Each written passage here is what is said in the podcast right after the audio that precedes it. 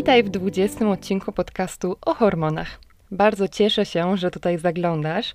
Jeśli jeszcze nie obserwujesz mnie na Instagramie, to zapraszam Cię na moje konto.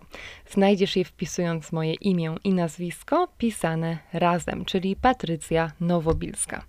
W dzisiejszym odcinku wezmę na tapetę temat bolesnych miesiączek. Odcinek warto przesłuchać też, jeśli ten problem nie dotyczy Cię bezpośrednio, bo założę się, że masz w swoim otoczeniu niejedną kobietę, która wręcz boi się nadchodzącej miesiączki i bólu, który tej miesiączce towarzyszy. Nieraz słyszałam, że taki jest urok bycia kobietą, no i może Cię zaskoczę, ale silne bóle i wyrwane dni z kalendarza to wcale nie jest norma. Tak być nie powinno. Zaciekawiona? No to zaczynajmy. Bóle menstruacyjne dzielimy na bóle pierwotne i wtórne. Co to znaczy? Bóle pierwotne, na nich dzisiaj się skupię, to słabe bóle, takie lekkie skurcze, które czasem promieniują też do okolicy ud, do okolicy lędźwiowo-krzyżowej. Tak zaczynają się dzień przed okresem albo pierwszego dnia miesiączki i trwają najczęściej około 3 dni. Co ważne, przyczyną występowania pierwotnych bólów menstruacyjnych nie jest inna choroba, tak? I druga ważna rzecz, po czym te bóle pierwotne można rozpoznać, to to, że ustępują one po wzięciu czegoś przeciwbólowego. Ale jeśli odczuwasz bardzo ostre bóle, tak, skurcze, które wręcz utrudniają chodzenie, kłucie, pieczenie, które czasem trwa dłużej niż sama miesiączka, to masz do czynienia zapewne z bólami wtórnymi, tak? To bóle, których podstawowym źródłem jest jakaś choroba. Na przykład endometrioza. U niektórych kobiet dochodzi nawet do omdleń, do wymiotów, a tabletki przeciwbólowe nie są w stanie tego bólu zmniejszyć.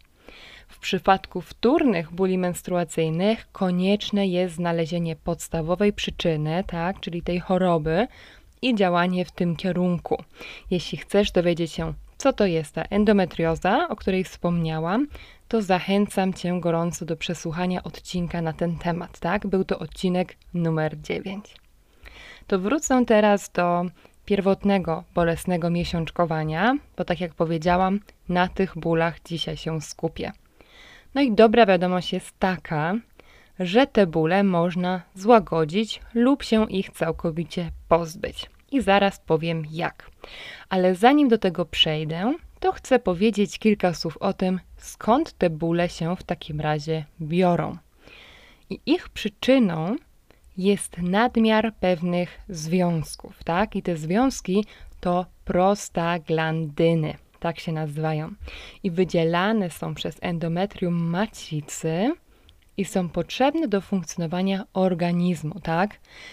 Ale tak jak to zwykle bywa, w odpowiednich ilościach. Potrzebujemy odpowiedniej ilości, więc jeśli będzie ich za dużo, no to problem gotowy.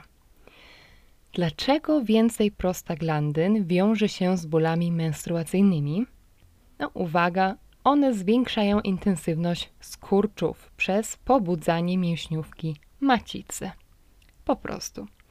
I leki przeciwzapalne mogą te bóle zmniejszyć, tak? Bo walczymy tutaj ze stanami zapalnymi.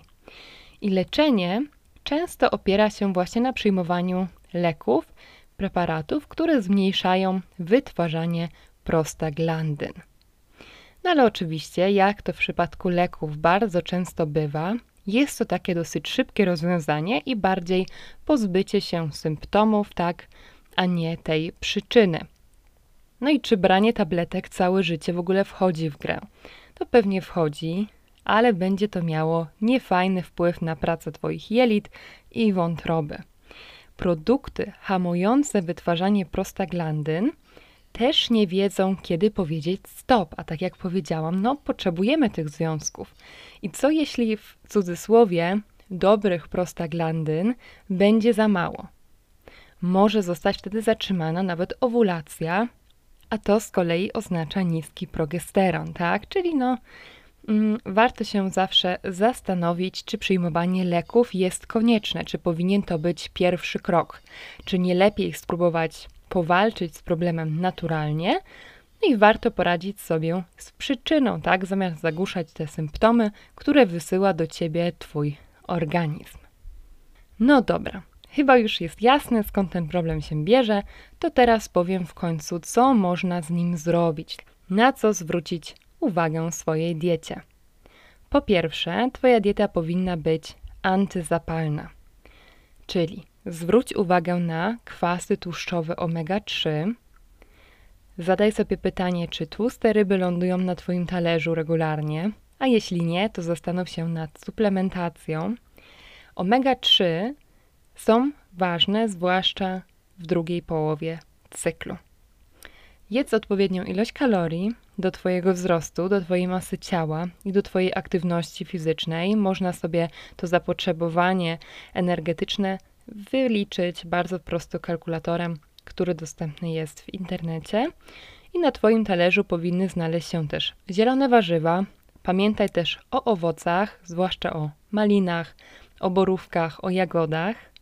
I kolejny punkt to zdrowe tłuszcze, na przykład oliwa z oliwek, olej lniany, czyli taka, mówiąc ogólnie, zdrowa, dobrze zbilansowana dieta z jak najmniejszą ilością produktów przetworzonych, tak? Czyli unikamy fast foodów z wielu powodów, uważamy też na ilość cukru w diecie. U niektórych osób warto też rozważyć rezygnację z nabiału czy z glutenu, jeśli są źle tolerowane. No i trzeba też zwrócić uwagę na podaż magnezu, bo magnez rozluźnia mięśnie macicy, i cynku, bo cynk działa przeciwzapalnie i wspiera też owulację. Warto do diety włączyć też kurkumę, zwłaszcza w drugiej połowie cyklu, dlatego że kurkumina, tak, którą zawiera kurkuma, działa przeciwzapalnie, tak, i wpływa też na syntezę prostaglandyny. Poza tym bardzo obszerny temat, czyli odpowiedni stosunek estrogenu do progesteronu. Trzeba nad tym stosunkiem tutaj zapanować. Niski progesteron i dominacja estrogenowa często kończą się niestety właśnie bolesnymi miesiączkami. Na ten temat nagrałam 2 odcinki. Jest to odcinek numer 2 i odcinek numer 8. Tam znajdziesz wszystko, co musisz na ten temat wiedzieć. I oprócz diety i zapanowania nad hormonami, włącz koniecznie ruch, tak? Aktywność fizyczną do swojej codzienności. Rozciąganie, yoga, pilates, spacery, to serio pomaga. Ruch jest mega ważny w kontekście zachowania zdrowia. Na rezultaty, pamiętaj, musisz poczekać kilka miesięcy. W tym czasie możesz pomóc sobie na przykład termoforem czy ciepłą butelką, pewnie znasz te wszystkie techniki. Pamiętaj też o odpoczynku, nie przemęczaj się, pozwól sobie czasem na luz, tak? Jeśli masz słabszy dzień, boli cię brzuch i czujesz, że chcesz spędzić ten dzień na kanapie czy w łóżku, zrób to i tyle, tak? Żadnych wyrzutów sumienia. Słuchaj swojego organizmu. Pomóc mogą ci również herbatki ziołowe, na przykład rumianek, albo krwawnik pospolity. I to już wszystko w tym odcinku. Mam nadzieję, że ta wiedza ci się przyda. Daj znać, czy ten odcinek ci się spodobał. Prześlij koleżance, jeśli wiesz, że zmaga się z tym problemem. I mam nadzieję, do usłyszenia.